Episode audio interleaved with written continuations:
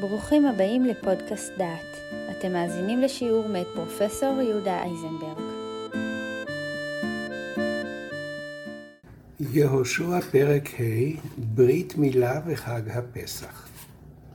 בפרק ה' אנו קוראים על הפעולה הראשונה שעשו בני ישראל לאחר כניסתם לארץ.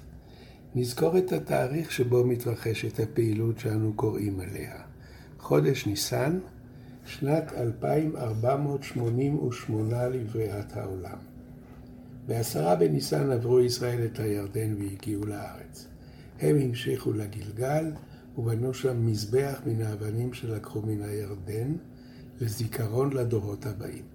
רק חמישה ימים נותרו עד לחג, ובני ישראל מתכוננים לחוג את חג הפסח הראשון שבארץ ישראל.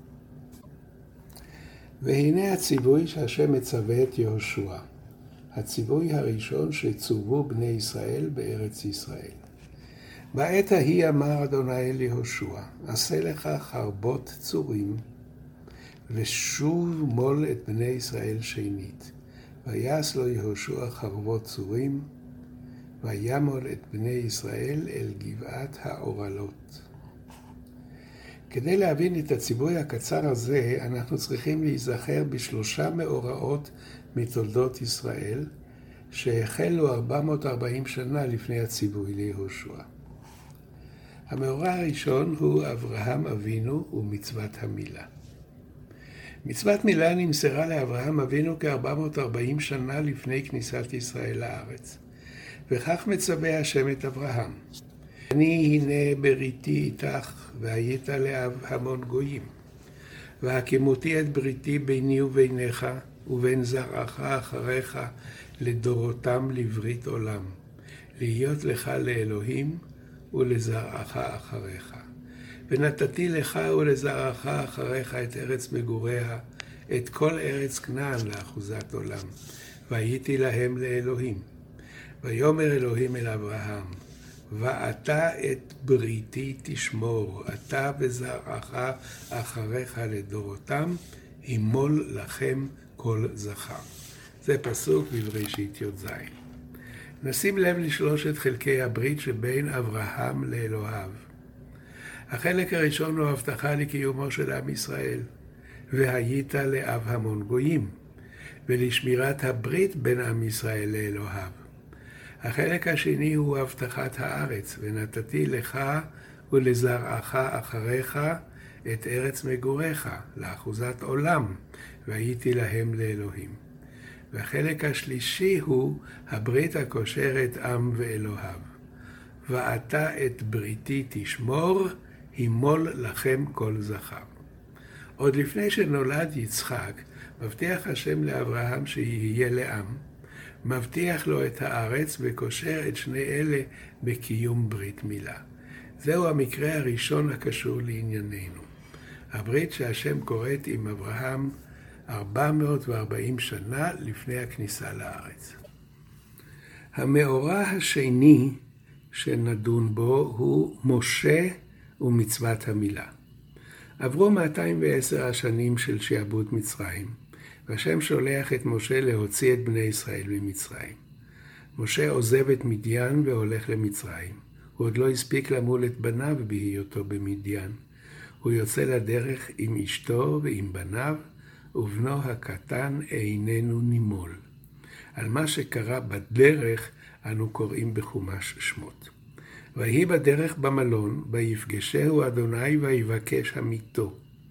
ותיקח ציפור הצור, ותכרות את עורלת בנה, ותיגע לרגליו, ותאמר, כי חתן דמים אתה לי. וירף ממנו, אז אמרה, חתן דמים למולות. הפרשה קשה ומסובכת ולא ברור ותיגע לרגליו של מי, ולא וירף ממנו מי הרפה ממי. אבל מה, מה, מה שחשוב הוא שבסיפור הזה משה הולך לגאול את ישראל, ובנו איננו מהול. והשם רוצה להמית את משה, את השליח לגאולת ישראל, שכן לא ייתכן שאדם שלא מל את בנו, יהיה הגואל. ההבטחה שהבטיח השם לאברהם, והברית שכרת איתו, הזכירו את ברית המילה כתנאי לקיום הברית בין ישראל לאלוהיו. ברית המילה היא תנאי לירושת הארץ. ציפורה מבחינה כי הסגנה באה בגלל הבן שאיננו מהול, והיא לוקחת צור. גם יהושע מל את בני ישראל בדיוק באותה דרך. והיא מלה את בנה.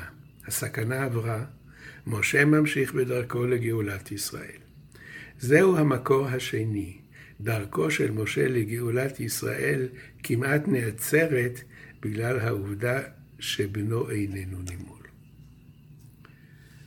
אנחנו מגיעים לפרשה השלישית, המילה ומצוות הפסח. עברה שנה. בני ישראל מתכוננים לעזוב את מצרים ולצאת לארץ ישראל. המצווה שהם מצווים לקראת היציאה לארץ היא להקריב את קורבן הפסח. בהקרבת הפסח ישראל מוכיחים שהם עזבו את גלות מצרים, שהרי הכבשים הם אלוהי מצרים, ובני ישראל שוחטים את אלוהי מצרים לקורבן.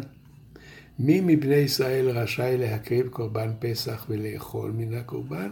זאת קובע הפסוק הבא.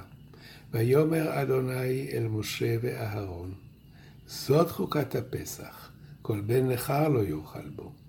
וכי יגור איתך גר ועשה פסח לאדוני, הימול לו כל זכר, ואז יקרב לעשותו, והיה כאזרח הארץ.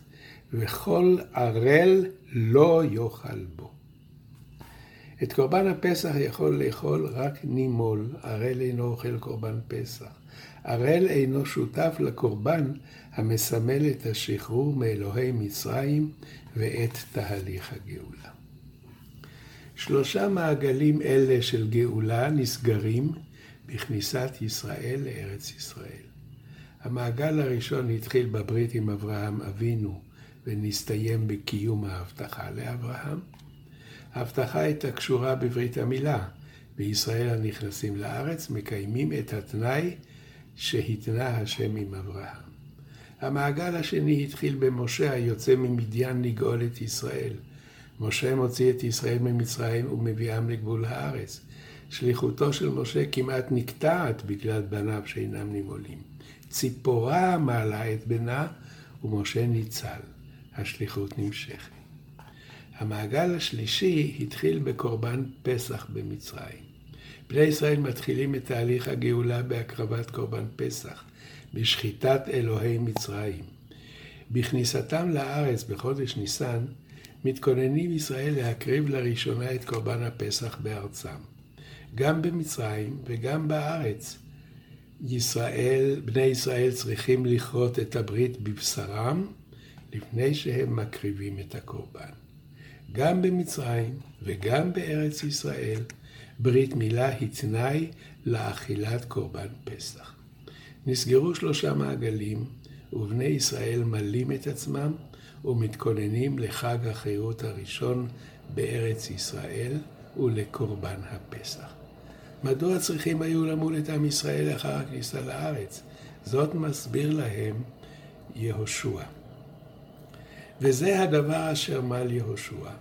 כל העם היוצאים ממצרים, הזכרים, כל אנשי המלחמה, מתו במדבר בדרך בצאתם ממצרים. כמולים היו כל העם היוצאים. וכל העם הילודים במדבר, בדרך בצאתם ממצרים, לא מעלו. כי ארבעים שנה הלכו בני ישראל במדבר, עד תום כל הגוי אנשי המלחמה היוצאים ממצרים, אשר לא שמעו בקול אדוני, אשר נשבע אדוני להם, לבלתי הראותם את הארץ, אשר נשבע אדוני לאבותם, לתת לנו ארץ זבת חלב ודבש. ואת בניהם הקים תחתם, אותם מל יהושע, כי ערלים היו, כי לא מלו אותם בדרך. היוצאים ממצרים היו נימולים, שהרי לפני, הקורבן, לפני הקרבת קורבן פסח מצרים, היו כולם צריכים לעבור ברית. ארבעים שנה הלכו ישראל במדבר, וכל העם הילודים במדבר, בדרך בצאתם ממצרים, לא מעלו.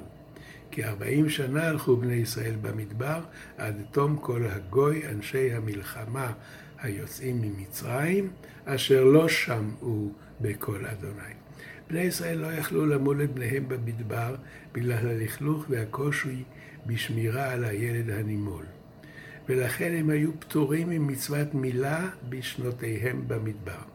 ברגע שנכנסו לארץ, חזרה וחלה עליהם החובה למול את עצמם, לחדש את ברית הבשר בינם לבין אלוהים, בינם לבין ארץ ישראל. אחרי שמלו ישראל את עצמם, מתגלה השם ליהושע ואומר לו, היום גלותי את חרפת מצרים מעליכם. ויקרא שם המקום ההוא גלגל עד היום הזה. מי שנוסע מיריחו צפונה רואה לימינו את הגלגל. זה המקום שנקרא על שם הברית, זה המקום שבו. לנו, בני ישראל, בלילה הראשון בכניסתם לארץ.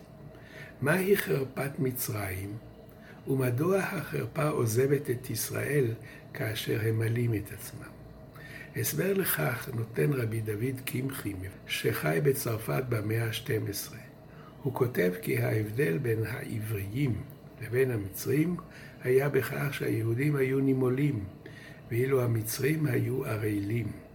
במשך ארבעים שנות הנדודים במדבר היו היהודים דומים למצרים, ערלים היו.